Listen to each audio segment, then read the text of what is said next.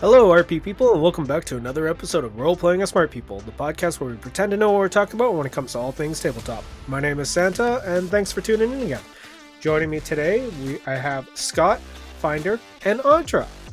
Nice, nice to see you all. It's been I feel like it's been forever. I'm not gonna lie. I've missed you guys.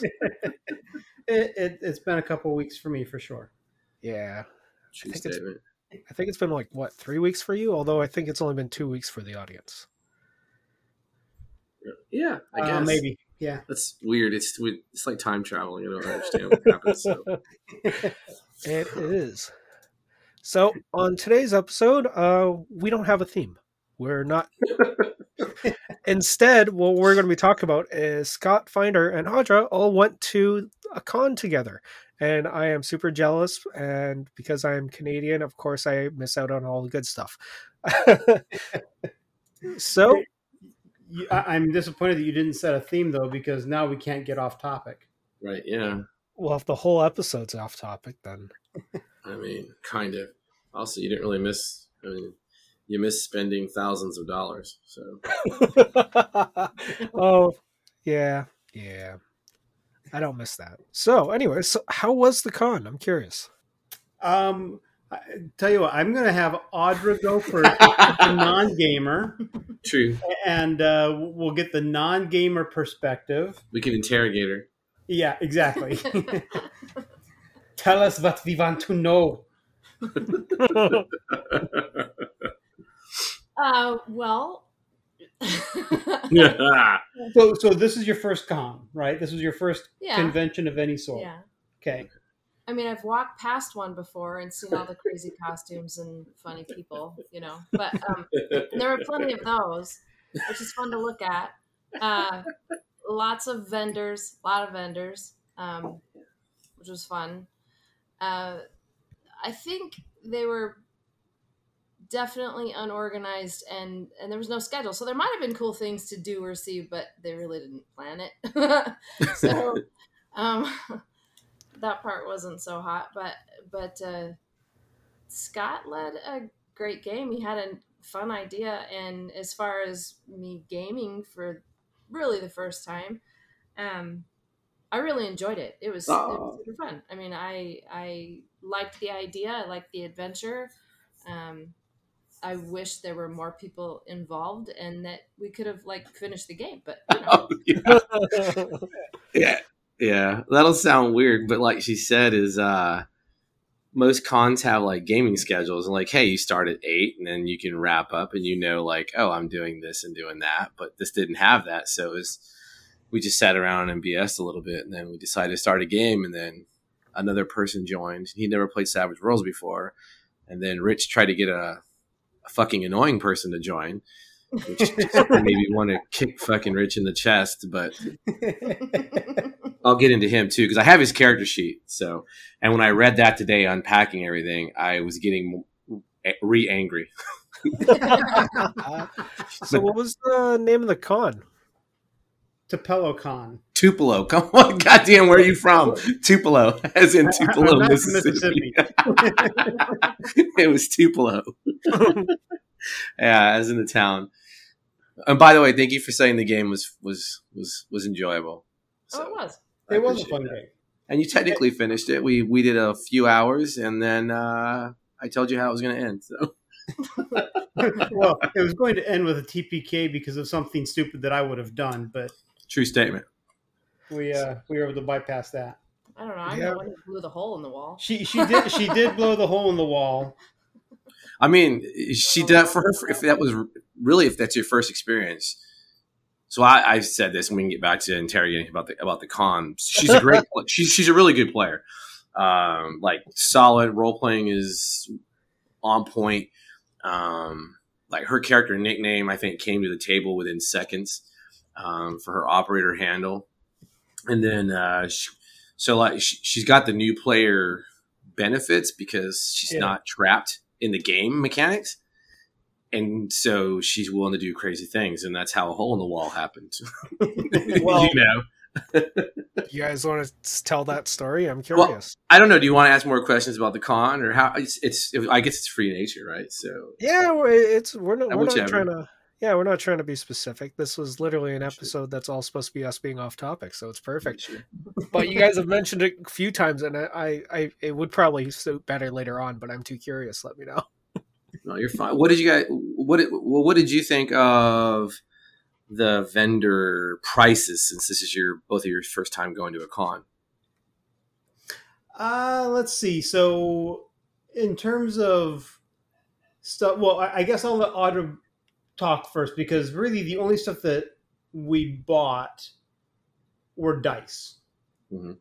Um, I, I bought some dice because, like an idiot, I left mine at home. Um, and I told you I brought dice for you, and then he went ahead and bought dice. Do you want to talk about the dice you guys bought? well, yes, but that's why I want to get Audra's thoughts first, and then I will give my thoughts because we might have different thoughts. So, Audra, so to set the stage, um, I knew Scott had dice, but I'm like, you know what? I got to buy dice. I, I haven't bought physical dice forever. Um, I don't want to taint Scott's dice with my rolling curse. Uh, And let me tell you what, that shit is real at a physical table. Keep going. Oh. Um, so uh, w- the, the first thing I did, we got into the con. Uh, so we're, we're lined up outside. We pre-ordered uh, our tickets, and it's like 150 degrees in Mississippi in the shade with humidity like 95%. It was horrible. And we get to the con, and first of all, I'm thinking this is a place I've never even heard of. Um, it's, by the way, it's the birthplace of Elvis Presley. Mm. And we Elvis Presley was born in Tupelo, there you go. so you know I'm not lying when Siri says it. That's amazing. Thank you, Um, Siri. so so we uh we get to the hotel and we try to check in and like oh yeah we don't have any rooms you're gonna have to kill two hours and we're like well we're not really all that hungry but let's go find some place to eat and we're like where would you recommend and the first thing I I found this out later. The first thing the lady recommends was the Blue Canoe, um, but it was closed. And so then she's like, well, we've got O'Charlie's and we've got this. And if you don't want the chain stuff, then you're going to have to go downtown. And we're like, we don't know where downtown is. Well, you go out and hang a left. So we just hang a left and we drive. And we found this place called Bulldog Burgers. And you walk in and there's a big CO on the back wall. We're like, what the heck is that CO for? So um, we, we had a good lunch uh, at Bulldog Burgers then we're like, we still have time, so let's go see Elvis Presley's birthplace. And as some, as one of the locals there said, yeah, that takes about thirty seconds. True story. It took about 30 seconds. It was just long enough for us to walk through and get or get back to the hotel and get checked in. So then we go to the con, and for how small this place is, I was really surprised at how many people were there. Um, I, I don't know what I was expecting, but I wasn't expecting a line outside the the building, um, and so we had to stand in line. Fortunately, there were some shade trees, Mm. and uh, I, I'm looking and I'm like, man, I hope I'm in the right place because I pre-ordered tickets, um, and I hope we were in the right place. And then as the line starts moving, I do see that the door we're walking in says pre-sales but then I'm also looking and the place that was for people that were purchasing tickets the day of, there was hardly any line. I'm like, going, man, I am so tempted to just buy the tickets a second time to get out of this heat. uh, so I, I texted Scott, I'm like, hey, we're here. Where are you? He's Like, you'll see me. It's it's just open space. So we get in, and I'm like, I gotta buy dice. And so Audra and I went and bought dice. And the dice that I bought was uh, gemstone dice. So I got a pair of, or I got a set of opal dice. Um, I can't remember what you said you got. I can't remember what stone it is. It's orange and sparkly. So Yeah, it, it, it was it was sparkly. And Unfortunately, these sparkles don't get all over the place. Um, and then I bought a, a set of metal dice because I needed to have at least two six sided dice. And I'm like, why buy cheap dice? So I bought the I bought the gemstone and the metal dice, and we paid a price for them. And your thought on the price? Because I think that was the original question. Is what? What? what oh, I your think it was expensive, but I wasn't expecting it to be, you know, not expensive. I mean, Yeah. I mean, anytime you go to a fair or anything like that, any kind of convention, stuff's pretty overpriced. So, um, the only other thing I looked at was some leather bound books that people made and stuff like that. That lots of uh, crafts and things that people had done, which were which were nice, and I don't think they were too overpriced, but still, you know. Yeah. Okay. And my thought on the pricing for the dice, I didn't think the dice were that expensive. I mean, it was 75 bucks for a full set of Opal, 75 bucks for a full set of whatever it is that Audra got. Yeah.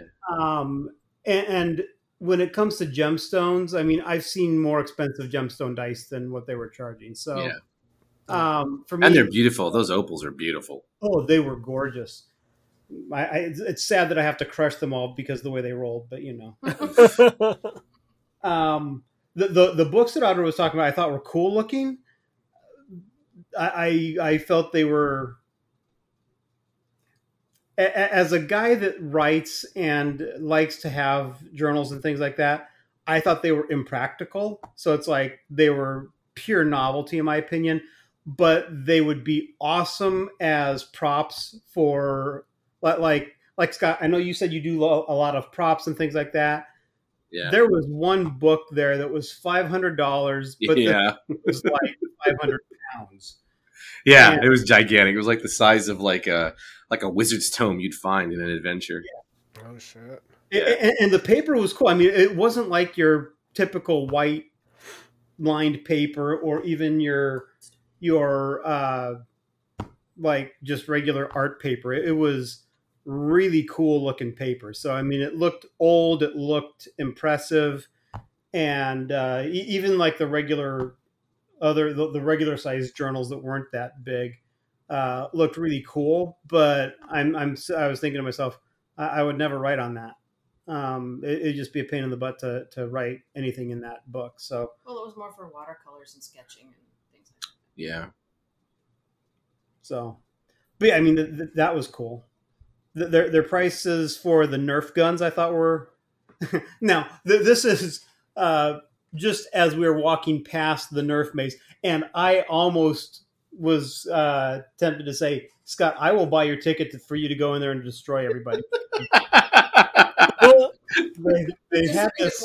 Yeah, they, they had this maze where you buy a Nerf gun and then you go into the maze and you shoot other people with the Nerf gun. And you get to keep the Nerf gun when you're done with it, right? Yeah. So the Nerf guns looked pretty cool. The one that I heard, the, the one price I heard thrown around was $85 for one of the guns.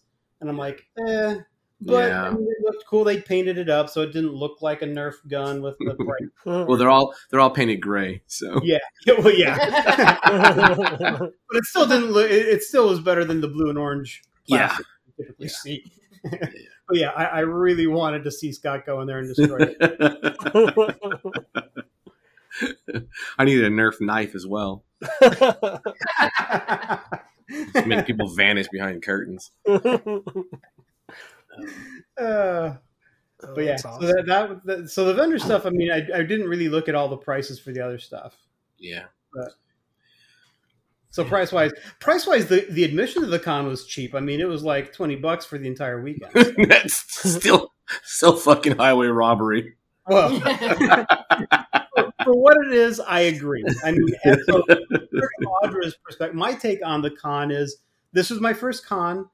Um, it's definitely not a gamers con. Yeah, that was weird. Uh, I, I I really wish, especially when they when they contacted Scott and said, "Hey, we want you as like our special guest for the for gamers," but there were you had no idea who gamers were because they had what maybe 15 20 tables all clustered together Yeah. and people just showed up and and you pick a table i mean there there was like, like audra said there's no schedule or even scott said there's no schedule uh, for when games are running you had no idea what games were being played and people would just show up and sit at a table and so half the table seemed to be occupied by people that were just taking a break Yeah. Um, then you had some like board game type stuff going on. It looked like somebody was trying to get a D and D game going. I don't know.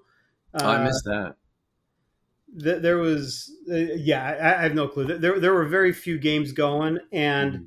with no schedule, I don't think people were comfortable just walking up because, like, the the other guy that was playing, the guy that played uh, Mr. Boom, we we kind of really had to say, "Hey, dude, come in and play." I mean, because he he wanted to watch. We're like, "Why watch? Play! Just Yeah. sit down and play." But people were kind of weird. I don't know.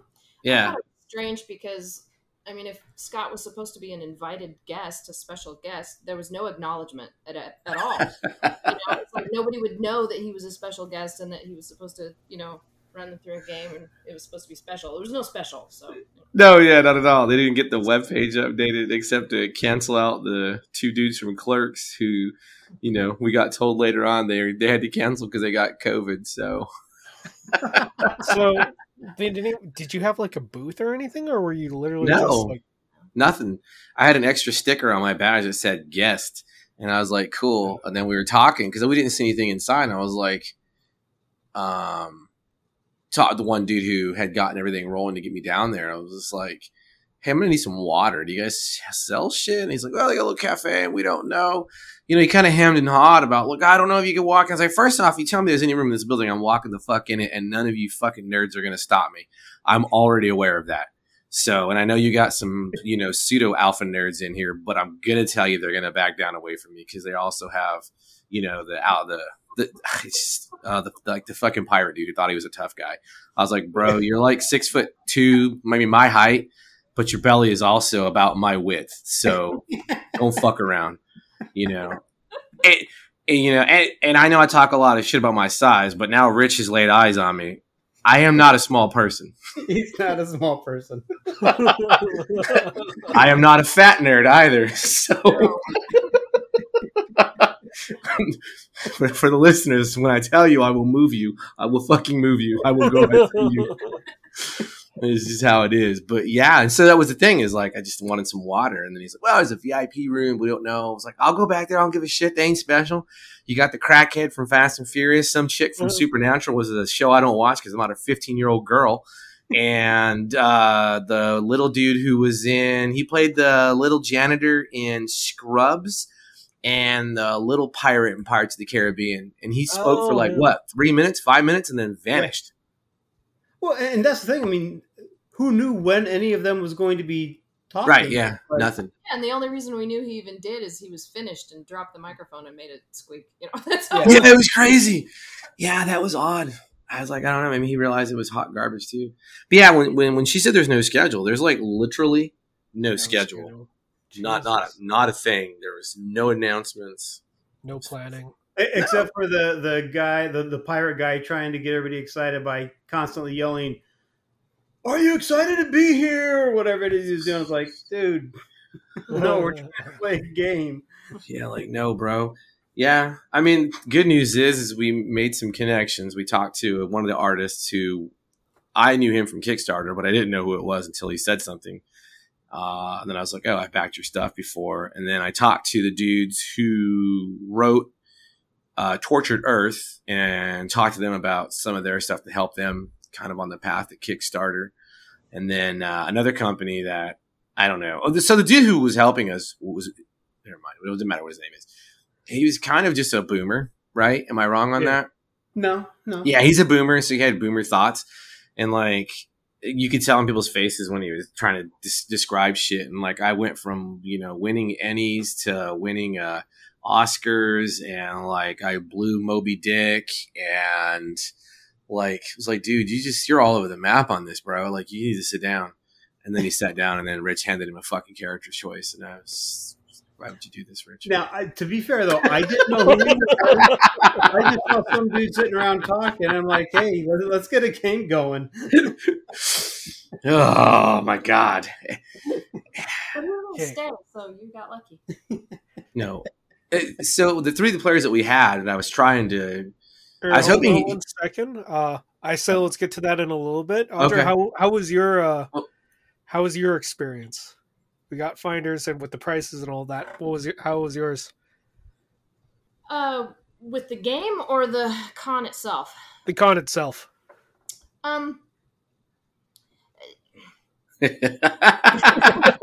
Hesitation is honesty.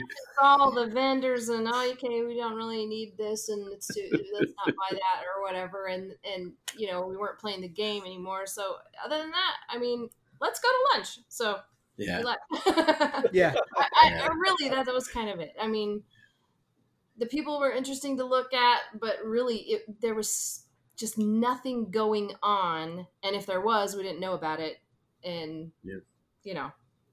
We could have played the game in the motel room. So yeah, while you're bullshitting, right? That's the weird thing. And then Rich said it too. He's like, we should have just come to Memphis.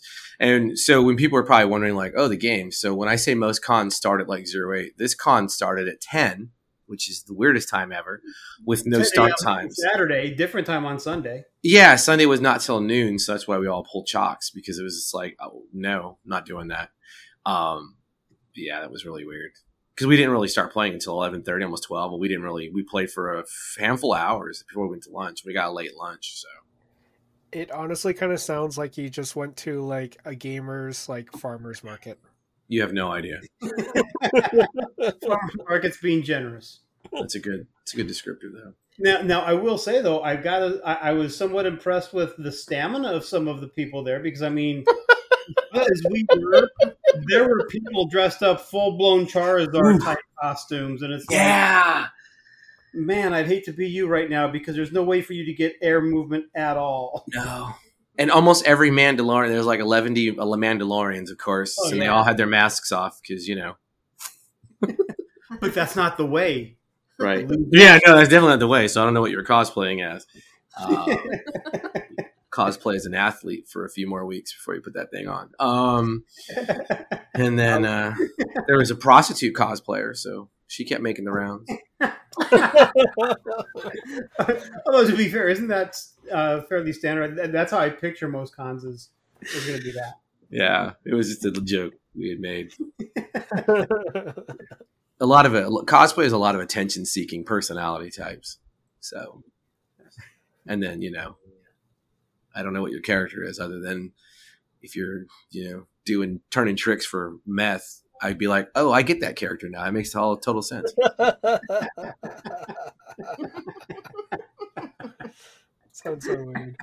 Yeah, I'm an ass. Well, as someone who's never gone out to a con at all, I'm just like I'm just hearing this. I'm like, these don't sound like the stories that Scott has told us in the past. No, because normally I go to Mace, which is a con designed around gamers, and the nerds running around dressed. Oof, I'm gonna calm down. The ones who go dressed in cosplay, they're few and far between because no one gives a shit. And like that's a con that runs games, like hundreds of games, literally from Friday, Saturday, and Sunday, like deep into the wee hours of the morning. Like you can be gaming at two o'clock in the morning if there and there are still people around because it is what it is. But it's very regimented and you know where your game is you know what you know what room you're going to be in because it's in the hilton the basement and they have all these rooms divided up down there. The whole con takes over and then every table has a table number within that room. So you're like you know you're in you know you're at table 22f and you know i'm room 22 and i'm going to go to f and you're there's still a lot of tables but it's very regimented and I, I you need that in a con. You you can't have this like loosey goosey and that's why i feel bad for audra and, and rich is like i know they wanted the game and i'm like like clearly just the two of the two of you so we could start playing. And then like the said dude showed up and then but you just the intention is sort of like i guess you just wait for people to show up and i'm like we're three hours into a game you're not going to sit down and start playing. It's not going to happen. Yep. Well, and and one of the things that I was hoping to do was be able to play with Scott, right? Uh, So as us with as characters together, because I don't think we've ever had characters in the same game, other than you're playing the NPCs that you're GMing. yeah And so we were like, man, it'd be really cool if we could get into a cyberpunk game together. yeah Um, it would have been really cool to get into any game. Heck, I would have played 5e. You're bullshitting. if I would have known it was a D&D game, yeah, we would have packed up. Uh, we could have turned around and been like, "Can you run D&D in about four hours or two hours when we go to lunch and come back?" but there's literally that's how. I mean, there was really no one around. As one dude was running BattleTech, which uh, I'm not interested, you know. So, and then I think that was it. The one guy was doing Tortured Earth, which I'm also wasn't like, I don't know, it looked like it was a board game more than anything. So Yeah. Yeah, I'm And there was a Jumanji game. Looked, although I gotta say, the Jumanji bricks were like humongous. I mean, you're talking like two by four type Jumanji set yeah. Oh no, not Jumanji. Um, Jenga. Jenga. Jenga. Yeah, Jesus. I wish it was Jumanji because we could have those crazy monkeys. Yeah, I don't know. He said he said Jumanji, and I was like, "Fucking Jumanji game was." it? I don't remember seeing that. at all.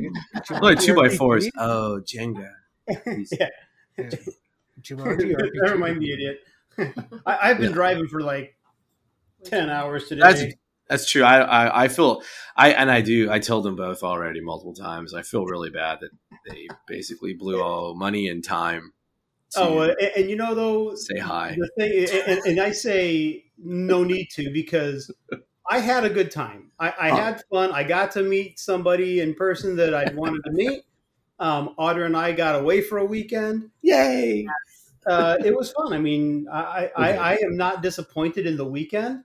I'm disappointed in the con, Yeah, but not the weekend. Um, I, I had a great weekend. So yeah, true. It was good. It was a good meeting you guys. Yeah. So that was fun. Well, it was definitely not a con like you see on TV. You know, like so it was not up to any kind of idea I might have had in my head. But the weekend was definitely fun. Just to get away, Scott, you're hilarious. It was so much fun. Just I, I will, and chatting and stuff. So it was great. I will say, um, if, if you if you're going to go to a bar, take Scott with you. I, what I told you, I have the ability to make friends everywhere. Yeah. Yeah. Yeah, and, and, and that's that's absolutely true. I mean, it was we we, end, we did end up going to the Blue Canoe, Um, which was I mean they had they had good food. I mean, it was I- I've never had a salmon BLT before, so I got to have a salmon BLT. yeah, yeah. Um, and so I mean, it was it, They almost convinced the pregnant bartender to name her baby R2D2. So. It's true Yeah. statement. We were we had her on the ropes. Well, you never know. You may have gotten her. yeah yeah. Well, we'll never know because I'm not going back there. no, not, not a chance in hell. I'll never be back there. But I mean, I, I do want to like go to a real a, a real gaming con. Like I, Yeah. I'm not so much interested in San Diego Comic Con or No. any of the Comic Cons, but I, I would love to go to like Mace or Yeah. Gen Con. Yeah. And Yeah, the great thing is, Gen Con literally is like two hours away from me in Indianapolis now. So oh, that's cool. Uh, at some point, I should go to Gen Con. Sure, yeah, you're close, man.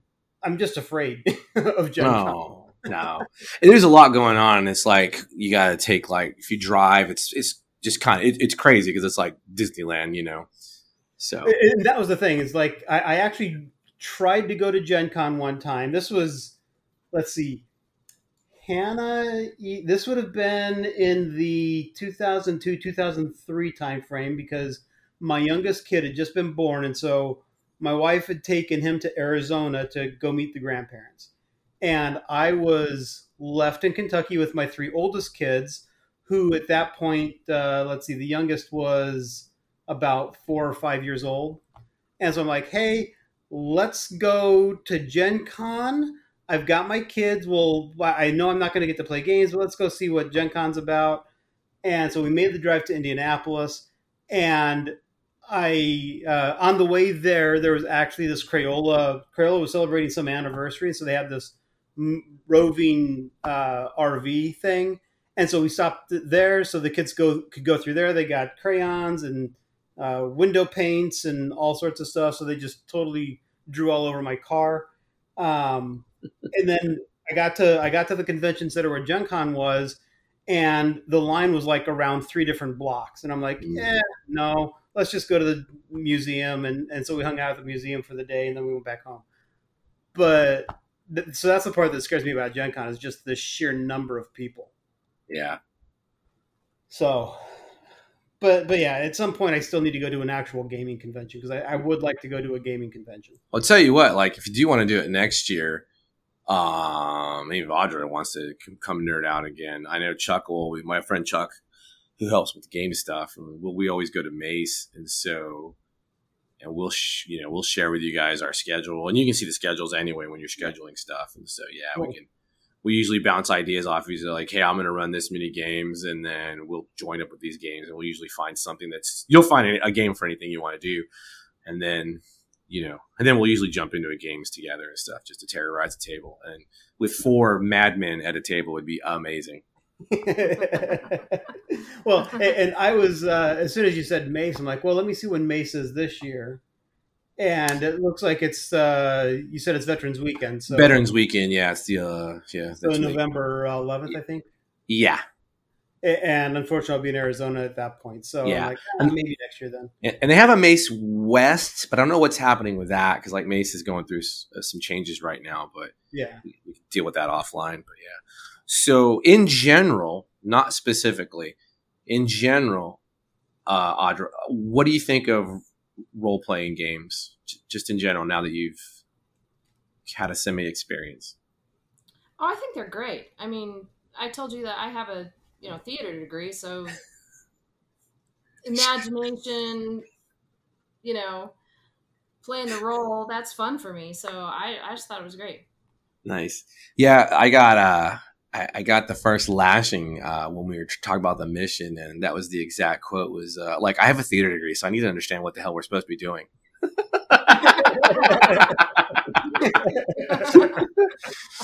it was it was great. Well, good, nice. Yeah, man.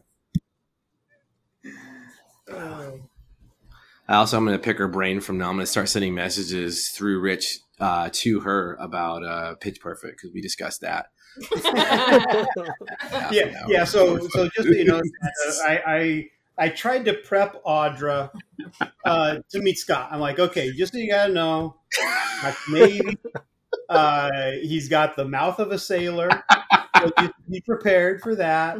And um, and I said, and his favorite movie is Pitch Perfect. And she's like, is it really though? She's, Mm. Or So- does he just say that to like throw people off? So now, do you believe it, Uh, both of you?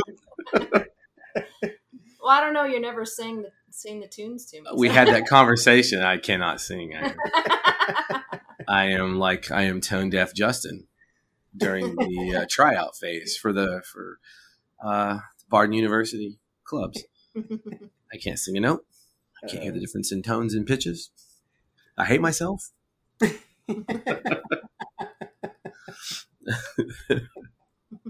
but I will say he he had an astonishing uh, breadth of knowledge about Pitch Perfect. I- if if it is just shock value, he's done enough research to throw me off the scent.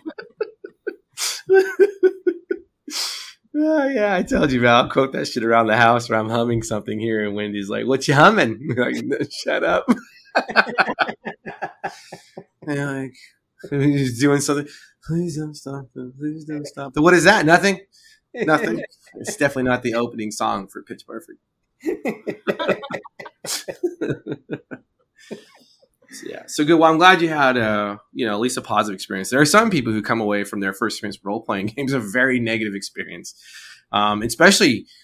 So we can have a good, we can have a little bit of fun time. Normally, uh, and it shouldn't be normal, but the horror story side of normally is when women get to the gaming table for the first time, their characters have a higher probability of ending up naked prisoners. and I, I don't know why. well, let's go back to the eighties. I don't know why. It's this that happened last year at the con game. I told you guys about it. In the Mace game, we were bringing the one, the only girl at the table. We were bringing her in, and we were like, I was like, all right, so like, where's her character? He's like, oh, we are gonna meet her. I was like, oh, okay, cool story. Like, we're gonna pick up an assassin because I think that's what she's playing. And like, then you see her and laying on a slab naked with like sex doll implants running. I was like, now, now we're done. Oh, I can't do this. Oh, you fucking incel virgin. God, why? I can say Audra's character definitely was not a uh, a helpless damsel in distress. no, in fact, they had to come rescue their. Um, true story. She was probably the most. She dealt the most damage in the entire game repeatedly. well, except for except for Mr. Boom, who had an, a, an exceptional shot on your bad guy. Oh, true statement. He did roll uh, high damage, and I we were running out of time and patience, and I knew we had to get lunch, and I was getting hangry, and so I was like, okay, cool. I to. I had I told these guys I had an idea of what to do, and then where we went from there was going to be up to whatever they were doing and nosy being nosy bodies. And once we got to a certain point, I was like, oh, okay, here's the three things that need to happen. And Audra was helping that out immensely by being nosy and aggressive, but like an operator aggressive, which was great. Uh, and then, you know, Rich was being rich and failing every dice roll. I mean, I had like all the bennies in the box potentially in front of me because of him. And then, uh, and Mr. Boom was brand new, never played Savage Worlds. Opened up with a, I think just a single single burst. Yeah, did all the damage, all the damage possible in Savage Worlds. he did six wounds in yeah. one shot, and Scott's like, "No, I can't." Man, and, I mean, he, he, you spent like four or five bennies trying to soak it. Yeah, of course. I wanted to have the the wild card bad guy get up. like, oh, ghouls, they're no problem. yeah, I was like, this is shit. Now I have to. I just gotta surround him with something, and so that's what we did. Yeah, so that was good. So I'm glad your first experience, or you know, air quotes. I don't know if it was actually your first experience you played before or not, but I'm she glad it was. She played. She played briefly with uh, okay. in a game of the After, but oh, that, okay. that didn't go very far, very long, and so well, that's her that story of her life now two games in a row. Just well, this is this is her first game because I GM'd that after game. So this oh, okay. first game uh, with without me being the GM and somebody else doing stuff. Well, so. I think nice. we only got to build a character, and that's about all I did with that one. But oh, for the after, you know what I really like about the role play games is is the impromptu of it, and I can see how because that makes it fun is that you can decide oh well let's just do this instead and you know blow up the wall how about that that's what i like about it but i can see how how especially with newer people that could be very intimidating and hard to get into yeah sure well you saw the one guy he just he, he took cues pretty well but yeah he was like he said he's played d&d before but not really and he yeah you could warm up there at the end but yeah yeah yeah, it just takes time. You know, it's like you said. Like I think if you're going to be in a in a presence of a game like that, a, a, so a good GM and a good table should be able to eke that out of someone who's new yeah. or nervous. Um, now, to that point, though, Audra, you have a theater degree. Yeah. So you're more nerd than we are. Things that GMs can do to help make that transition a little bit easier for new gamers that may not have that theater degree and may be a little uncomfortable with the improv? Are there things that we could do to draw that out of them to make them a little more comfortable in experimenting with it? That sort of stuff. Um, you know, I think just like during the game, I remember asking Scott, okay, what are my options? You know, just because I was unfamiliar with the mechanics of the game or, or tradition of what you can do in these scenarios or whatever. And so just having a few options of what was available to me was helpful. Um, I, to me, the hardest part was which dice am I using? yeah. you know, okay, roll out again. Okay. it, it does help. The eight and the D10 are similar shaped. Yeah. it's like everybody knows what a D6 is, and a D20 is easy because that's the biggest one. yeah. Yeah. But so so having some options available was a was a good thing. Yeah, yeah. I mean, to to have a clear story of you know what the environment is like, what the mission is supposed to be about, as far as we know. And now it's good to go get some intelligence so you know what to do next, or something like that. And so then then you start getting ideas about what to do. And, and for this particular game, we had an ROE card, which was I, I thought was great because for for those who don't know, ROE is rules of engagement.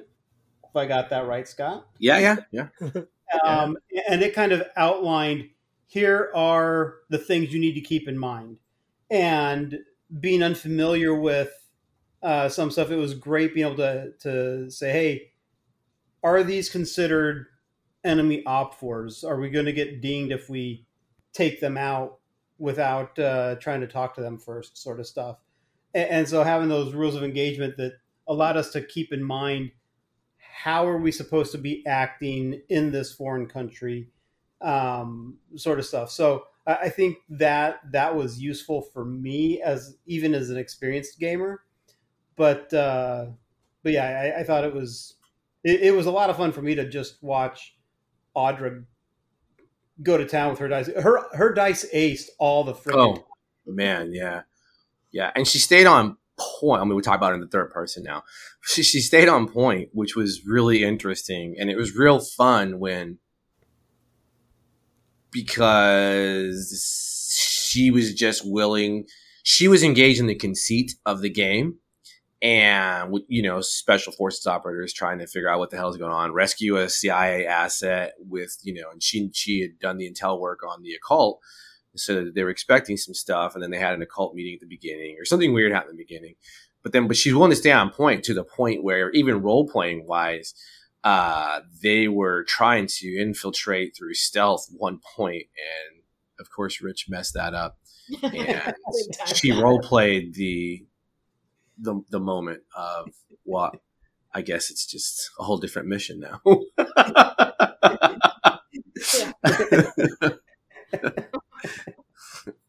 but yeah, it was uh, it was very much in character.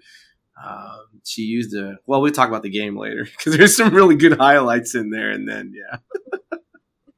well, and and you know, uh, so this is a question I would love, and maybe Scott, this is something to think about for your Task Force Raven stuff. Is mm-hmm. I I went in carrying all my gear. Yes.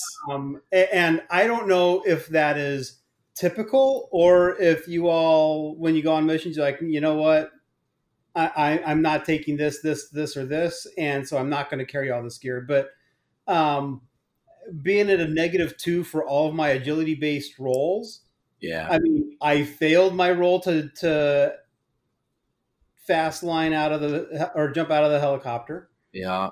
Um, and it was an emergency situation, so it was like I was just making him roll. They Yeah. were head, they were going down. You just needed to get your own dog. I, I, I should have had my own dog. That speaking of, I added something. I don't know if you showed her her dossier deck. For I, I showed Kennel. on my phone, so she didn't get to see the whole thing. Okay, so Kennel, I, I made one change to it, and where her backpack says canine gear, down below that over the dog, I wrote Kennel's gear and put it to the canine. so I will let that be a internal joke between all of us and the listeners. But, Yeah. but so on, on your point, so yeah, we do carry heavy gear. You're you're looking at eighty pounds or more. Um, and then like if you do the job that I do, I've got tw- you. So back in the day, we had 20, 25 pounds worth of batteries added on top of whatever I'm carrying. oh wow. Yeah, so it sucks to be in a game like that, but because of that, actually, I changed that on the way up. I wasn't typing on the road, but I was making memos, and so now um, on that common gear side of the house, I have two choices for your characters, and it kind of can help out, I think, with a mission.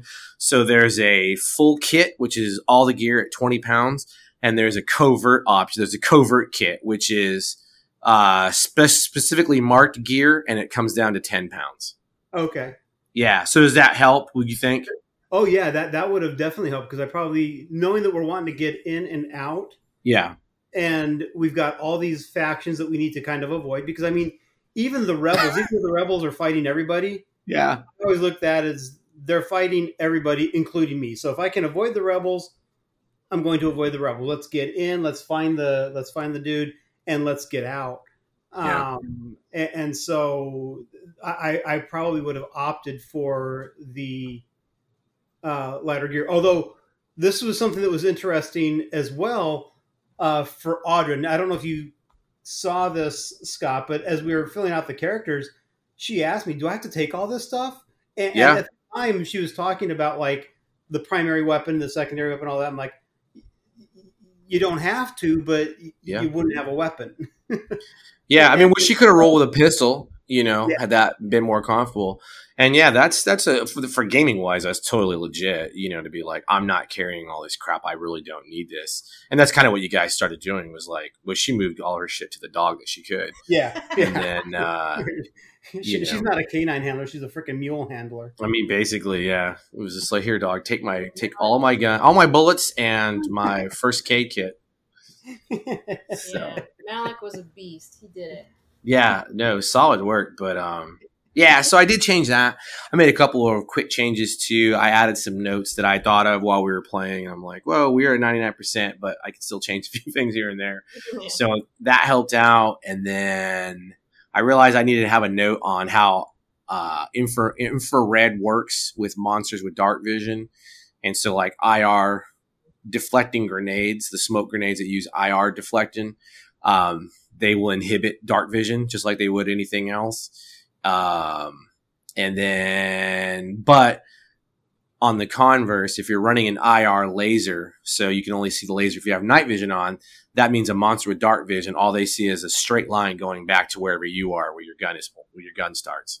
Yeah. And so little things like that take into consideration. And then it's just because I know that, so most gamers think that the lasers are on all the time and they're really not because that's just suicide.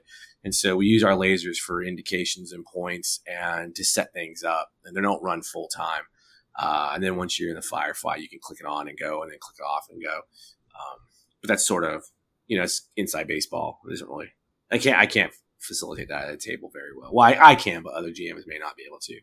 But so there's that, and then I added, um, I made a change to to the submachine gun option. No, not submachine gun, the CQB option, um, based on a conversation we had at the table. And I was like, oh yeah, I've got a better idea for this thing. So I changed that up a little bit. So Does it include a flamethrower? uh, no, the flamethrower is already in the game though. The underbarrel flamethrower is the M33 attachment that you can either select as a weapons and tactics operator, or you can uh, buy for your part of your uh, loadout. You know, so Or for your backyard to. or for your bank. Yeah, you just have to convince your wife that it's completely legit reason to go gardening for weeds, which still doesn't apparently not working. Yeah, it's already on the way to my house, man. there you go. on our drive home. All right. That's what I'm talking about. Put it on a shotgun. There you go. It's the most CQB of CQBs. Weeds just make me sneeze, so let's get rid of them. Yeah, see, there you go. But yeah, no, it's good. But it is good. Yeah. So I have changed a few things up, and it's like it's very eye opening to try to run things continue like this continuously, and then have outside influences, and then uh, yeah, and then uh, so dude, the one dude who was the annoying shit. Do you know his? He chose his own handle after sitting there. These fucking nerds. After sitting there watching how we were walking through the character creation process, he wrote down on his character sheet, "I have an M4." He crossed out the CQB. I was like, "That's fuck. It's not how it works." And uh, and then because he's a gun dude, of course, because he you know, so he had to be like, I was like, "Bro, I don't give a shit about what you know about guns. I really don't care.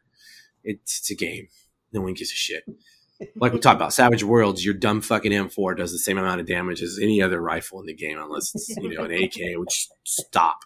And then he he chose his own handle, and that was after we walked through. I think Rich went first, then Audra, and then new guy.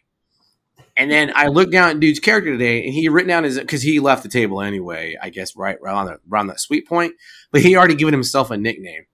And remember the episode we said nerds and geeks and shit aren't as creative and clever as they fucking think they are. Yep. Okay, I'm not even gonna make There's no way you could guess it. I told Wendy, and she was she just stared at me. She's like, "What the fuck?" So his handle for his special forces operator was Red Five. That, that, that's that's that's a good one. So for the listeners who think we're bullshitting when I tell you your some of your friends aren't as clever and creative as they think they are, Yeah. I I thought you were going to say Dark Shadow. what would have been worse? no, I mean it's just one. It's those things. But yeah, so that was that experience. So, I, I don't know if I have any more questions about gaming in general for you, Audra. I mean, you really did do a good job for someone who's this is not your hobby or anything. I mean, sh- she sat down at a table and she bought him the conceit of I'm with dorks and I'm gonna, I'm gonna work out. Uh, Yeah, it was good. It's like refreshing to have new players, like I said, because she asked a lot of questions. Uh, Yeah. and was and they're willing to buy in on oh okay here's what we're doing. This is what we're gonna and how okay cool we're gonna do that. You know? I'm not saying Rich didn't do that but because he's really good about staying in conceited character and stuff. Uh, but uh like in general when you have new players they're they're really willing to do that and it's very refreshing. They don't get hung up on like like Audra why did you choose a submachine gun for your character? I'm curious. Uh, do you have a reason or was it just like I don't know I don't know if I had a good reason for that. But see, that's what I'm saying, right? Like, it doesn't do as much damage and it doesn't have the range of a battle rifle or a CQB rifle or a, a marksman rifle. But I think I was I was judging it off weight a little bit, and So- then yeah, just, you know, it, She was I, really I think I wanted to about. just put out a lot of damage, but yet not spend a whole lot on ammo either. So anyway. yeah. So that's what I'm talking about. She has the conceit of the game and the theme and the tropes without being like, I'm going to take a battle rifle because it does the most damage. the, the, the thing that uh, was interesting to me is she was really concerned about being encumbered. yeah, yeah, yeah. That was And I like, mean, I understand that, but if my dice didn't roll the way they always do, I would have been less concerned about being encumbered. Sure. Like my son, when he plays, uh, and I think we talked about this before, uh, but when my son played a wizard in my Savage Worlds game, we used the no power points rule, which means that you don't have to worry about power points, but every time you cast a spell, that roll is modified by half of the power points required. So if a spell requires two power points to activate, you roll that activation roll at a minus one. And then if you put on um, a modifier, that adds to your modifier or to your negative modifier, right? So if I want to do a 3d6 bolt, uh, bolt costs two power points, and that uh, extra damage costs another two power points. Now you're looking at four power points, so that's a minus two to your roll. My son will sit there and stack up like three or four modifiers, and he's making a roll at a minus four just to activate a single power, and he does it really well. That, that minus does not affect him. I'm like, oh man, I'm not going to be able to make anything with a minus two. so, yeah. but but I, I I did find it interesting that she was that, that Audra was concerned about being over encumbered. So why was that? Was that because it's the your character concept of being a canine handler and like fast and nimble, or was it just Um, I think it was a lot more um, ignorant than that. Oh wow! in in that, uh, well, when I first wrote everything down, I was probably what twelve pounds over, Thirteen. something like that. Yeah. over, Yeah. and um, and I didn't know that that was a bad thing. I didn't know there was a penalty to that. Sure. So so once you guys, you know, I asked, "Oh, well, is that okay?" And you started laughing. so I'm like, Pa- "Wait, this is power gamer rich. They're gonna kill me with this if I don't do something. So yeah, No, so yeah, it was really it was Rich min maxing his way through the character creation process. but but also what people need to realize, and I know people are like, "Well, it doesn't sound fun," but you have to understand too is that your characters in Raven start um, with four advancements.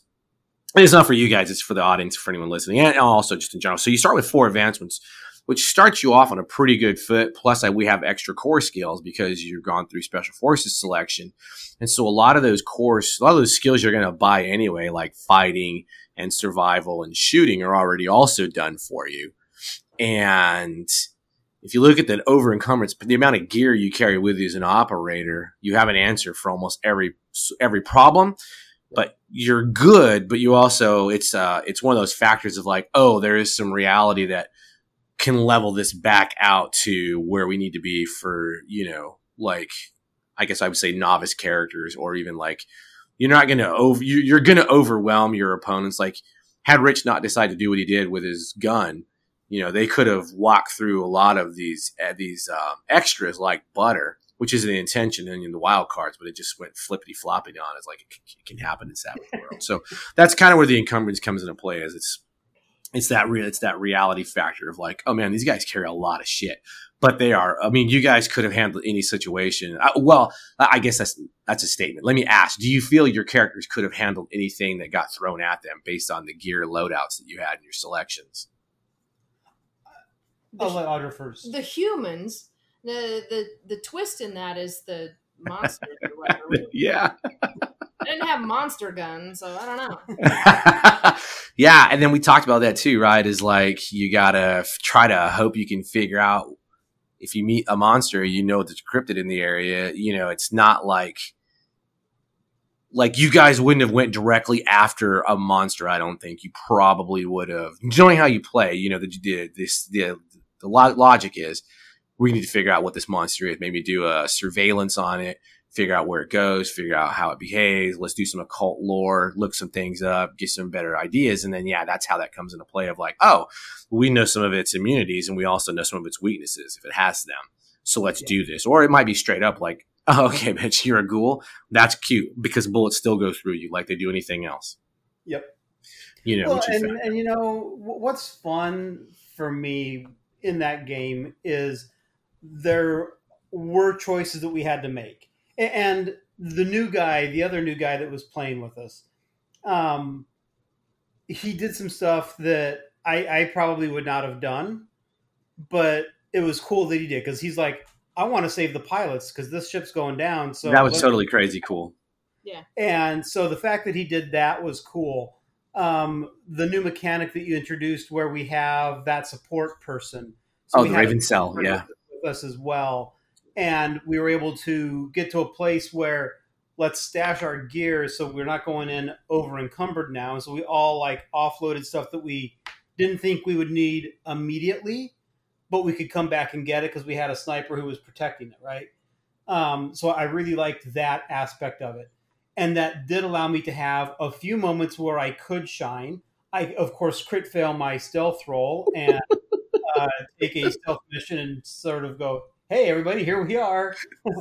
Literally kick the can. But but at the same time, in that same combat thing, um, I'm able to knife a ghoul in the head and take it out in one shot, even with all the penalties, um, which was a lot of fun. And so it's like my dice accomplished some things. Yeah. Just uh, it, it, it, they usually cause more problems than than I need, and Yeah. they, they they played true to that. So, but Man. Yeah. it was fun, Good. And, and, cool. and I do not regret going to the con. No, no, no. I, I don't. I don't either. Like I said, I got to hang out with people, so that was, that's fine. Just disappointed in the con, but not the not the experience with you guys. I don't know. Uh, Santa, anything else you want to know, or No, you guys have covered it really well, and you've saved me my voice since. Uh, do you want to know about the game at all? I for a few do want to know. I do want to know about the game. I've been waiting patiently. All right. Well, how do you want to do it? Do you want the players to tell you what they remember, and then I can fill in the blanks? Yeah, I think so. Yeah, All right. I'm excited, and also thank you guys for doing most of the talking. Uh, uh, That's good. To our listeners from last week, you probably noticed that my voice was starting to go, and yeah, it kind of sucks right now. So this is great. So, yeah. Uh, Go on, continue. I'm okay, so. Audra told me that I have to go first. Okay. So we started off in um, a little bird, which is a, a helicopter. We're flying in low and fast over the water. Uh, our intel that we'd received is uh, a CIA operative had disappeared. Uh, we knew that there was human sacrifice, confirmed human sacrifice going on in that area. We knew that there was occult influences somewhere. Uh, we didn't know exactly what type or any of that stuff, but we knew that there was a cartel. Uh, we knew that there were rebel forces that were fighting everybody cartel, government, uh, you name it. There were the local law enforcement in the area. Um, and so we had our rules of engagement where we could only, uh, we had to conduct ourselves properly and we had to minimize uh, any civilian casualties, that sort of stuff. Um, and so we we uh, are flying in, and there's some weirdness stuff going on. So the dog. Uh, well, first of all, we wanted some intel from whatever agent or whatever was flying with us, and so since my deal was intimidation. I just whistled for the dog to growl real loud, you know. that was after we got on. Oh wait, no, it was in the in the bird. Yeah, so we were trying to get some, so we could get intel from like imagery, terrain, weather, all that sort of stuff, and we could use whichever skill we wanted. So Audra had the dog help uh, intimidate some some folks, so we could get some additional intel uh, as we we're flying in. And that's how we filled in some of the blanks, right? We we knew that uh, from imagery, we knew there was a coastline that we were going to be going into. We knew that there was a resort, there was a town, there was um, a, a, drug like like the cartel area. Um, there was jungle beyond the town yeah. and a river that flowed back into the water and that's how they did their drug runs or whatever. Yeah, so. and the cartel was into anything, right? Human trafficking, drugs, guns, whatever. Uh, they they did it all, and they used the rivers uh, as ways to get out of get out of their uh, that country to start doing the smuggling stuff. Um, so as we're flying in, then the dog was like went all kinds of crazy, uh, which told Kennel that it was um, there was something supernatural going on, and for the dog to be aware of it especially with all of the and Scott did a great job of describing what the helicopter was like, like loud noises, lots of thumping, the, the smell of the the fuel that, that leaks in, um, and, all that stuff. But even for that, even with all that, the dog was still able to pick up on the supernatural stuff, and that's when we all decided, oh, we got to bail, and then the thing hit the hit the helicopter, and then we really had to jump. Um, and so that was my first failed roll. so uh, then, uh, so we're in the water now. We are supposed to be going to this tugboat, and we had to determine, okay, what are we going to do? Are we going to go to the tugboat or are we not? We're about a mile from shore, and that that's when I had my first successful roll, even with all the penalties of being in the water, being fatigued, being over encumbered all that stuff, I was still able to get a shot off at whatever it was that hit the helicopter.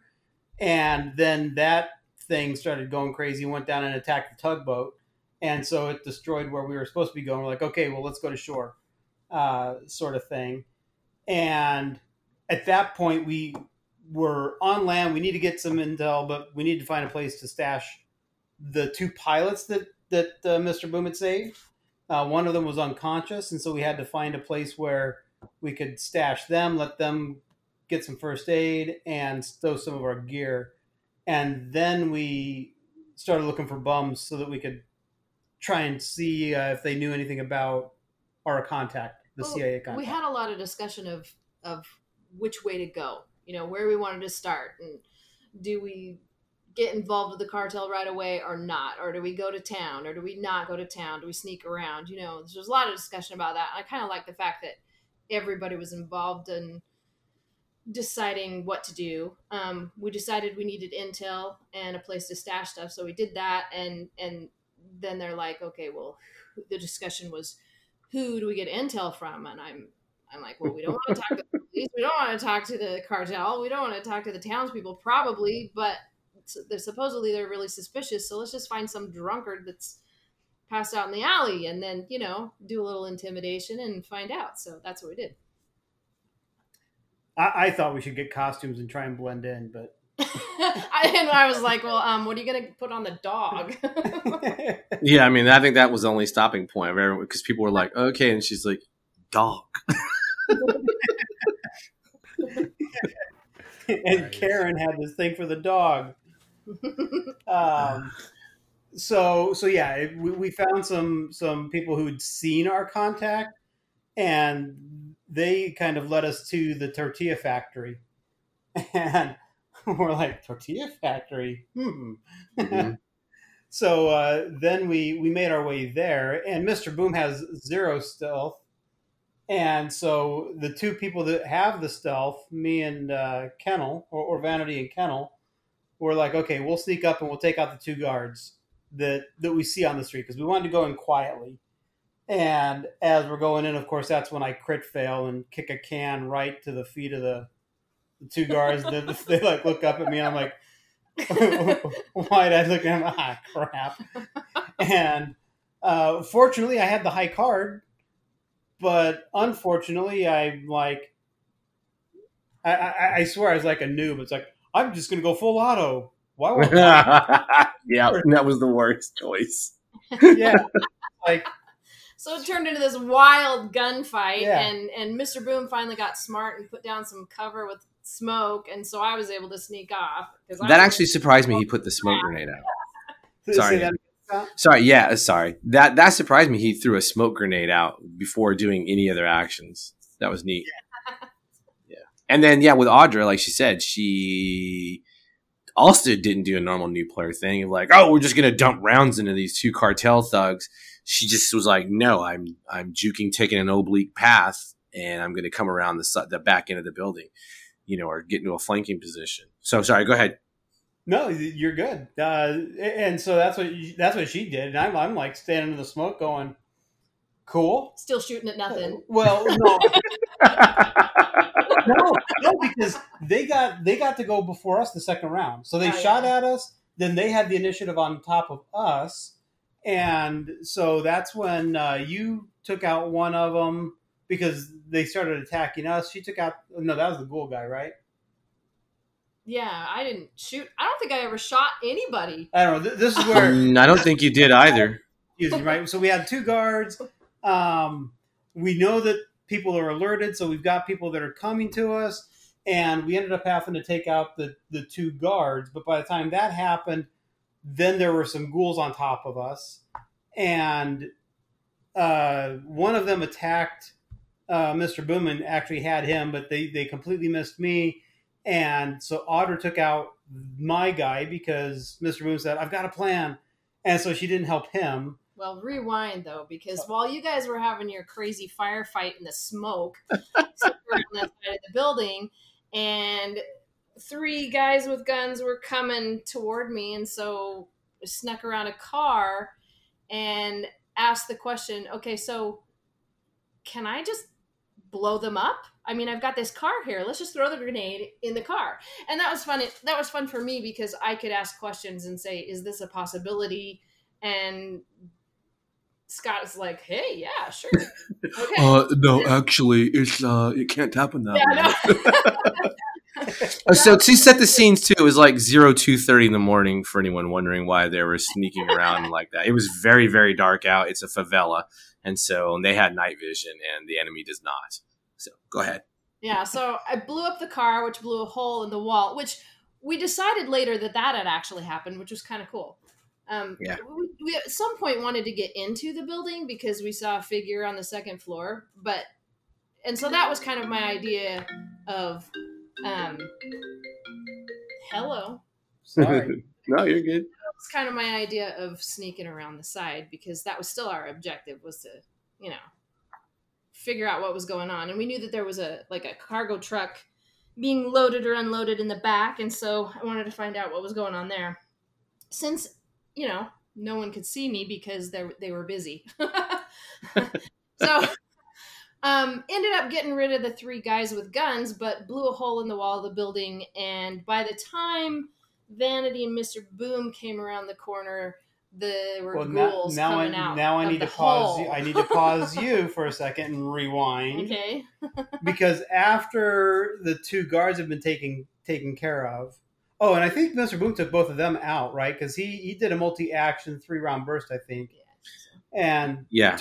anyway, the guards died, and as the smoke was No. getting ready to clear, Oh wait, wait. Yeah, no, no, no. You guys never did take out the original two that you guys got. No. Oh, You never that's right. did. Yeah. So so while the smoke was still there, uh, Mr. Boom saw a figure that was on the second floor, which we figured was El Cardinal because we saw that he was up there. Suddenly, he was no longer there. He was on the ground. Like one instant, he's on the second floor. The next instant, he's on the ground. And so when that happened, Mr. Boom changed targets and shot him and did massive damage, which was awesome. Audra kept getting jokers dealt to her. Uh, so she was doing all kinds of crazy stuff with the jokers. But yeah, so the Cardinal got taken out. We snuck around the other two guys and we let the cops and the firefighters kind of distract them uh, as we continued sneaking on to follow where Kennel was going. And that's when the uh, ghouls attacked us. She took out my ghoul. Uh, Mr. Yeah, Boom I couldn't take all, his out. I out. went all uh, Apache with my tomahawk there. Oh, yeah. Yeah. So she, yeah, she she went with the tomahawk for the melee, um, and then Mister Boom could not take his ghoul out, and that's where I got to have my moment where I walk up and just stick my knife in the ghoul's head and told him not to play with Malik's food, and then uh, then we broke for lunch. Yeah, and then Scott got hungry, so yeah. Yeah. Yeah. it was getting so late. Because by then it was like almost 2.30, 3 o'clock. Uh, yeah, it was about two two thirty. Yeah. Yeah, somewhere in there. So, yeah. So that was kind of it. Well, it sounds like a lot of fun. Uh, playing, have only played once that game myself. I know it was tons of fun, and I was actually while while you guys were kind of talking, I was I was thinking back, and uh, when me and Finder when we played it, I like I didn't I kind of just realized this, but we were also concerned about weight while we were playing. Yes. Yeah. Yep. I think it, it it's weird because Scott, I think somehow you have actually made a game where people care about Well, encumbrance and bullets matter because, like Yeah. Rich, when Rich Rich had a, what your battle rifle was what our uh, rate of fire three, right? Yeah. Yep. And so rate of fire three is I don't know off the top. Is that five rounds going out? Ten. So Ten- when I did Ten rounds. three, it was ten rounds. Yeah, so he did a he basically he mag dumped and then had to reload another mag because he's got a battle rifle only has twenty rounds, and so and he only has six mags and that's it. Once he's done with those mags, he- he's not getting more mags. So then he drops his battle rifle, and that's where the like some of the the the, the more non general weapons is like oh well there's cartel, so I pick up an AK. And you know we go from there, and no, the AK rounds is a different caliber, and that's kind of in the book as an optional rule. But me, I wouldn't be like, no, your AK, or you can put those rounds inside your battle rifle because I, I know better. That's not going to happen because an AK 47 is not a battle rifle. Sorry, all you haters. Um, it just is what it is. It's an actual assault rifle. Uh, yeah. So, but that was kind of, yeah, but yeah, like, bu- uh, you know, uh, bullets and weight, like your supplies matter, you know, and like for your guys, when you talk about that covert, covert kit, two of the things that are removed are food and water because I assume you're going in covert. And so you're not carrying that with you because you're probably in tactical civvies or civilian clothes and you got like, you know, sling bags and you're trying to blend in. You're going to go to a restaurant. And, you know, it just, that's the intention of it. You know, it's, it's, uh, a, a, a different thing. So, but I want to make choices all around for every game. And it's sort of those choices like, well, shit, I don't have food or water. Well, I got survival. So I guess I'll be okay, hopefully. I had Yeah. chocolate. I was okay. She did have chocolate, and I was yeah, She, yeah, I she was did talk about snacks in her bag. true statement, and that would have come into play at some point had we been able to play a little bit longer or gone a different direction. As soon as he said it, I was like, okay, we use candy all the time, so it would have worked. And for a hot minute, I was like, maybe they're gonna just uh, offer chocolate to the bums, but no, she uh, actually offered the dog to the bums. And uh, I don't mean like to eat. I mean to stand there and growl and shit and intimidate the shit out of them because their intimidation is like a D10. One part that was fun as well because I got to shine again with my languages, right? So um, I, I got to speak flawless Spanish and even What was the other one? Ke- Ke- Quechua. Quechua. Yeah. I'm like, I can see the spelling. I just couldn't tell you how to pronounce it. So how did you like how the language is done that you actually have to roll it if it's not a native language? Oh, th- th- that's how I do it anyway. So th- that was Oh, fine. nice. Okay. That- that's how I figured it would be. Nice, very cool. And then I think Audra's character had busted ass Spanish as well at a D four. So Yeah. you know, Now, the one thing that I, I will say is talking about this in, in the encumbrance piece. Mhm. Um, I, I, I talked with Scott about this earlier. Is I don't like worrying about a lot of stuff. So in most of the games that I run, I don't worry about encumbrance. But there are games where I do, and that was like when I played the After. Um, I I enforced encumbrance because I wanted to get that feeling of I need this stuff, and now I've got to make choices. Do I want to carry all of this stuff with me, or risk not having something that I might need in this post-apocalyptic setting? And so I, I do think that looking at those types of rules can really change the feel of a game. And so I, I love the fact that encumbrance is a necessary part for Task Force Raven because it makes those decisions a little bit harder. It's like, oh man, I'm going into this thing unknown, and am I going to need that first aid kit, or am I not going to need that first aid kit? Um, and, and, so I, I think that for game masters, looking at what rules you might not normally enforce, are there ways or are there games where you might want to enforce those rules to evoke a different feeling for that particular game? Um, so like like when I run fantasy, I never worry about encumbrance. I'm like, whatever, carry what you want. Um, yeah. which is why you have fighters running around with ten different swords and like, pieces. It's, it's your like, fault. Yeah, not not realistic, but you know what? Yeah, it's fun. Yeah. Um, but for this game, I, I, I like the encumbrance rule because it, it, does make it a little bit more realistic, realistic a little bit more tactical. Uh, you, you got to think about things, and and the fact that we were doing hard choices was also fun. oh yeah, that was a blast for me. I was enjoying the shit out of that. So, and for those who don't know, Savage Worlds hard choices is the GM does not start out with any bennies at all. Mm-hmm. Um, they get the bennies that we spend, and so I think there's a reason Scott throws me. I, I was just sitting there looking dumb, and Scott throws me a benny. So it's like, no, you guys, no, it's not true. You guys did really well at your characters. I mean, there was, I think the first Benny thrown was to Audra, and that was during the, uh, that was, I think that was the intel gathering phase. And it, I feel like maybe I didn't explain it correctly at the time, but that's when Audra, that's when she had chided me and she's like, like, I'm a, I have a theater degree and I need to understand how, like, we're gathering this intelligence. And so I was like, oh, okay, let me roll back. And here's like, imagine a global network that you have access to case officers and NSA tasking and satellites in orbit and anything you could think of. And so there's like the human and SIGINT and COMINT. You can get um, geo mapping, anything you think of of a discipline of gathering intelligence.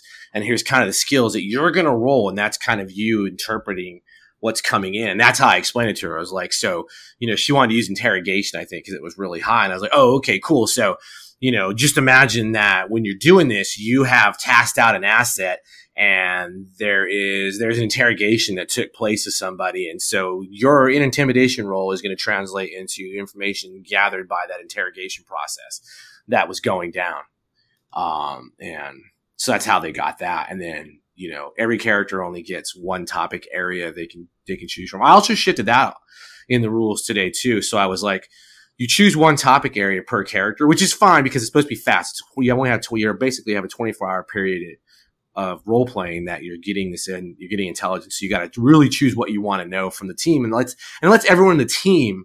It's kind of like a dramatic task or a or a group quick task, right? For the team to do, so everyone can be like, "Oh, I'm going to do it." She did a cult. Rich did uh, ter- ter- no terrain Mr. Boom did terrain. Mr. Yeah. Boom did terrain. Rich did um, imagery. Imagery, right?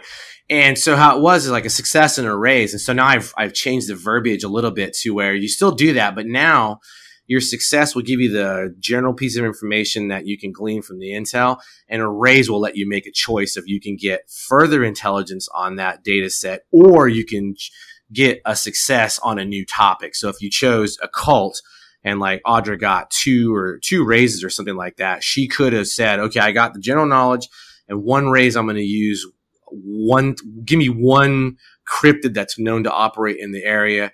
And for the second raise, I'm going to jump that over and I'm going to pull in culture. And I want to know, uh, something on top of culture, which could have been like, Hey, by the way, most of these people speak Quechua you know, and so that would have given Rich time to be like, oh shit, I will, I, I, I could open up in Quechua to build those cultural differences, you know, but I, that didn't, that wasn't at the time, but now that's how the game plays out. So I wanted to be able to make raises. I want raises to matter more than just, oh yay, let's celebrate you rolled the 57, but really it doesn't matter. And so we've, I think I've done that with even with the intelligence gathering portion. But how did you guys like that intelligence gathering portion? You can shit on, you can shit on any of this, by the way. If something didn't work out or anything, this is a good time for everyone to hear and for me to hear. uh, I, I, I, I liked it. I mean, it, it was a way for us to get additional information, and we had to choose what we felt was going to be important. So, um, Well, and it started out so sparse. I mean, we hardly knew anything, so Yeah. we needed some sort of starting points or something like that. And so, the intelligence gathering, intelligence gathering was good. So did you guys like that? How it starts out of like, hey, no shit. Now you're on alert. You're getting your, you're getting on the bird. You're you got to make some hard choices right now of your intelligence gathering capabilities because what you know is what you know. And once you hit the ground, it, it's on. It's game on. Uh, Yeah, and then did you guys like that, or did it feel? I guess you know. I, I don't know if, if it felt if it felt good and it felt normal or fun. That's that's what's important. And then also, I don't let people, and I, it's in the rule book. If you don't, they didn't choose their gear until after they got all their intelligence. And I wanted that to be one of the last things a team does is it, it may feel unrealistic, but I really don't care. It's like, cause we can carry a lot of gear on, on birds and shit, or even when we're deploying out, because you imagine 24 hours isn't you flying on an MH6, you know, cause that's not going to make it that far, but it's you going on a transpo to another thing, taking a hop. Now you're going to this thing. Now you're picking up the little bird and you're going in. So by the time you're on that little bird, really is you're already like I, I think we talked about that. That's mission start. And so up to that point is I let them, hey, now you know everything. Go ahead and choose your gear, and that kind of helps your character shape what you know too, because it's like, oh, we're going in this place, so I probably won't need like, you know, an assault ladder, so I'm not taking that. Yep. Well, and I like the fact that that it was quick to get started. You know, I mean, once we got our characters and stuff like that, here's the mission: go find some intelligent and go. You know, I mean, it was it was quick. There wasn't like these drag on, set the stage, dramatic, whatever. You know, that got boring or even got to play. So yeah, Yeah, good. They started in an operator bar, and then uh, an old operator came in and he was like, "I need to take this." totally not magic ring. We're taking this magazine back.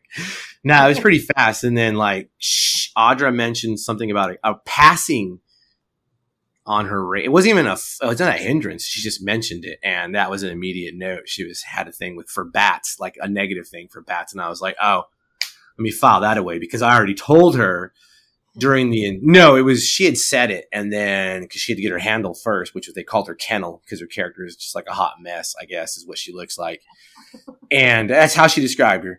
And then uh, she had mentioned bats, and then so when she was asking about the occult, she got enough information, enough raises to get some info, and I, I was deliberately put in there the uh, um, kama, uh, the uh, Camazotz, which are the like death bats uh, aligned to a South American uh, like death vampire god. So I was like, "Oh, you make making this too easy." So, and then they mentioned it on the ground at some point, and then she role played it very well. Like shit. it was fun. It was it was, it was a really good time. Cool, cool.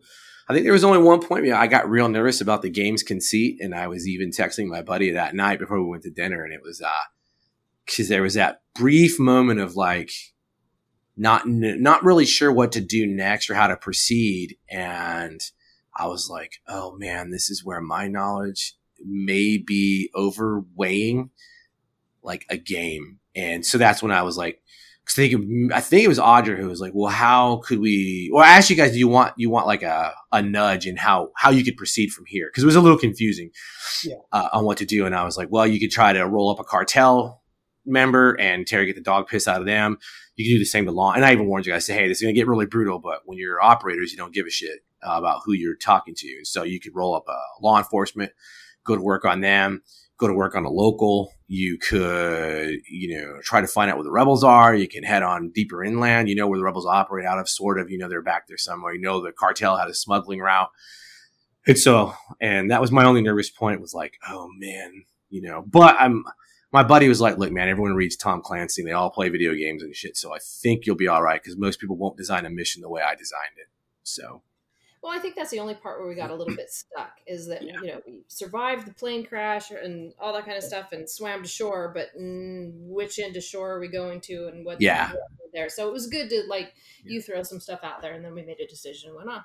Well, and, and my biggest hang up for me is I've got you running the game. You know things go, and I'm like, I don't want to look like an idiot. I want to look like I know what I'm talking about. This is a friend of mine. I don't want to look, No, look like you're fine.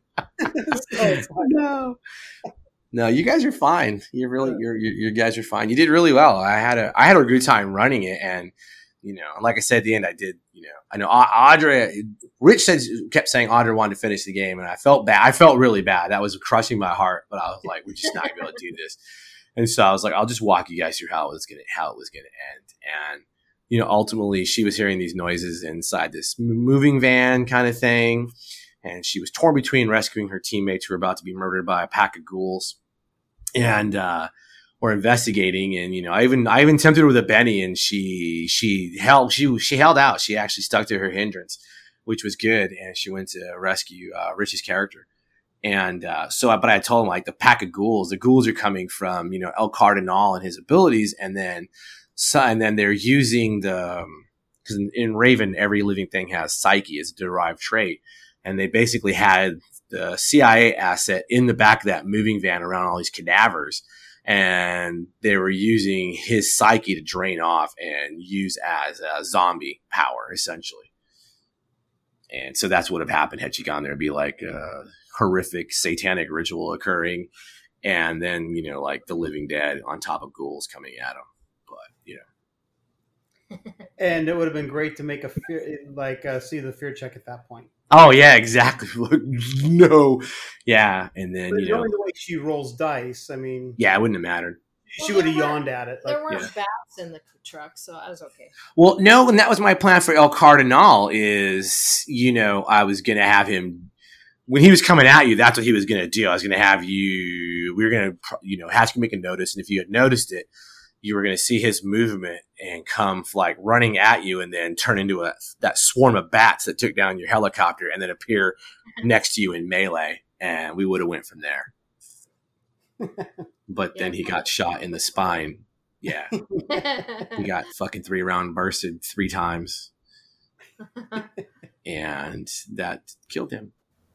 But that actually, and that also that led to a change in this in the in the carbine, the CQB carbine.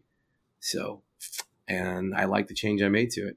I was like, this thing is a, has a very cool potential because I always wrestle with like, why take a battle rifle if I can just take a carbine, or you know, vice versa. What am I getting extra damage? Okay, whichever.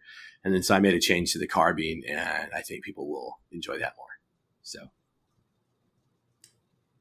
and that's where playtesting helps people. Yeah, I mean, which is near for, for people who have backed it and they are listening. They're like, "What do you mean you're still playtesting it?" I mean, you have to understand that the game is done, done, but there's little tweaks that have to get made here and there. Like I added a underbarrel flamethrower because I got an ad from Palmetto State, so it, it's it's not hard. And then you know the layout is just really beginning. We're finalizing the cover. I'm still waiting on a piece of art anyway, but you know we'll have the books in no time. They'll be done by August, so I can technically probably ship them early. So Nice. I'm excited for mine. yeah. Me too. So that's that's that's thunder. That was uh, Operation Thunder Oak. Oh, that was Thunder Oak. That was Thunder Oak. Just little twists and turns to make it more uh, applicable to your characters as you made it. Like I said, I kind of I had to every time you guys had mentioned something or asked you questions, I had to make a mental note of where to go because like I had the beginning.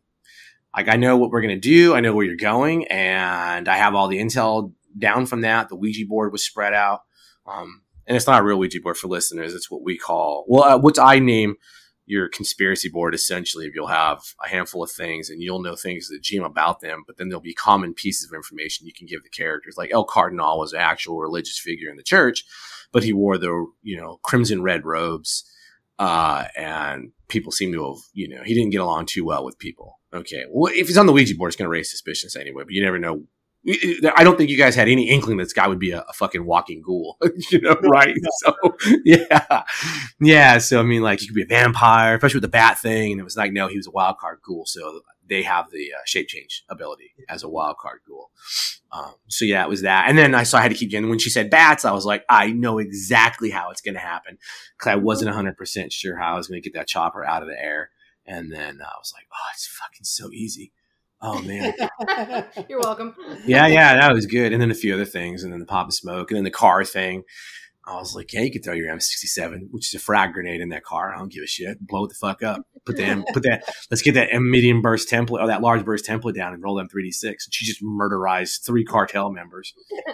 You know, blew a goddamn hole in the wall, and then there's monsters pouring out of the hole in the wall. So, but yeah, like, like I said, that was all pretty much on the fly. After the, heli- the helo went down, that the rest of it was impromptu on the fly.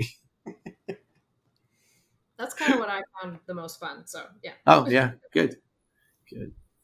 Oh man. Nice. Now, Well, Santa, we're at one and a half hours, so yeah, I was gonna. Yeah, say, uh, sorry, I just saw that. No, Man. no, no. It was. Uh, I, I, I was enjoying it. Don't worry. I would have cut you guys off if I wasn't. but uh, I got. Do I have any questions? I'm trying to think. I don't know. I have one for Audra. Are you going to play? Uh, are you going to play with us sometime? You want me to. Oh my god! Yeah. Audra, do you like the idea of venturing into a land that's uh, controlled by a vampire lord and you can't escape unless you kill the vampire lord? Oh yeah.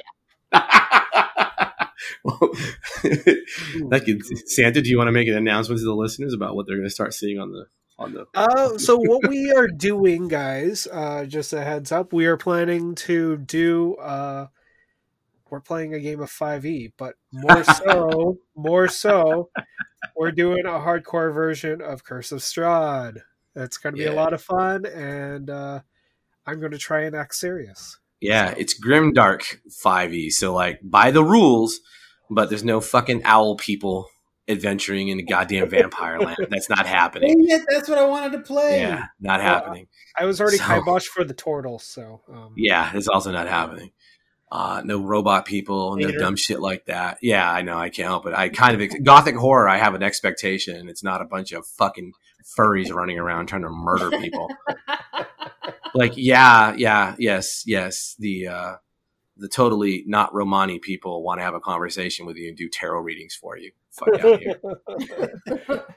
but on that note, folks, uh, I think that's all the time we have for today. Uh, if you like this episode, uh, you know, subscribe and send us an email on at rpsmartpeople at gmail.com. If you hated this episode, send me a tweet on Twitter at rpsmartpeople. Uh, I hope you have a good week and see you next time. Oh, hey, Scott, I picked up a, Yeah. pair, uh, a set of Zocchi dice. Oh, nice, Zocchi. First off, But yeah, we'll get you there. Nice, you get the whole set for a beat. Yep. Yeah, so I'm gonna run DCC for these nerds for a one shot, and then Santa Nerd is gonna run. I think I gave him his new favorite game on DCC. Earth, which is yeah, with Mutant Crawl Classics. Crawl- I, I- what, what- what do you know? About it's right up your. uh, What I say, it's right up your alley. Yeah, and I could definitely see. Uh, I, I like how we just continue the episode after we're It's done. fine. Uh, You can edit it out. Oh fuck no. Um, I, I I I I totally want to try and figure out how to implant Oddworld into there. Oh, I think you could. Yeah, I think pretty easily. Yeah. Anyways, see you guys later. Bye bye. Choose.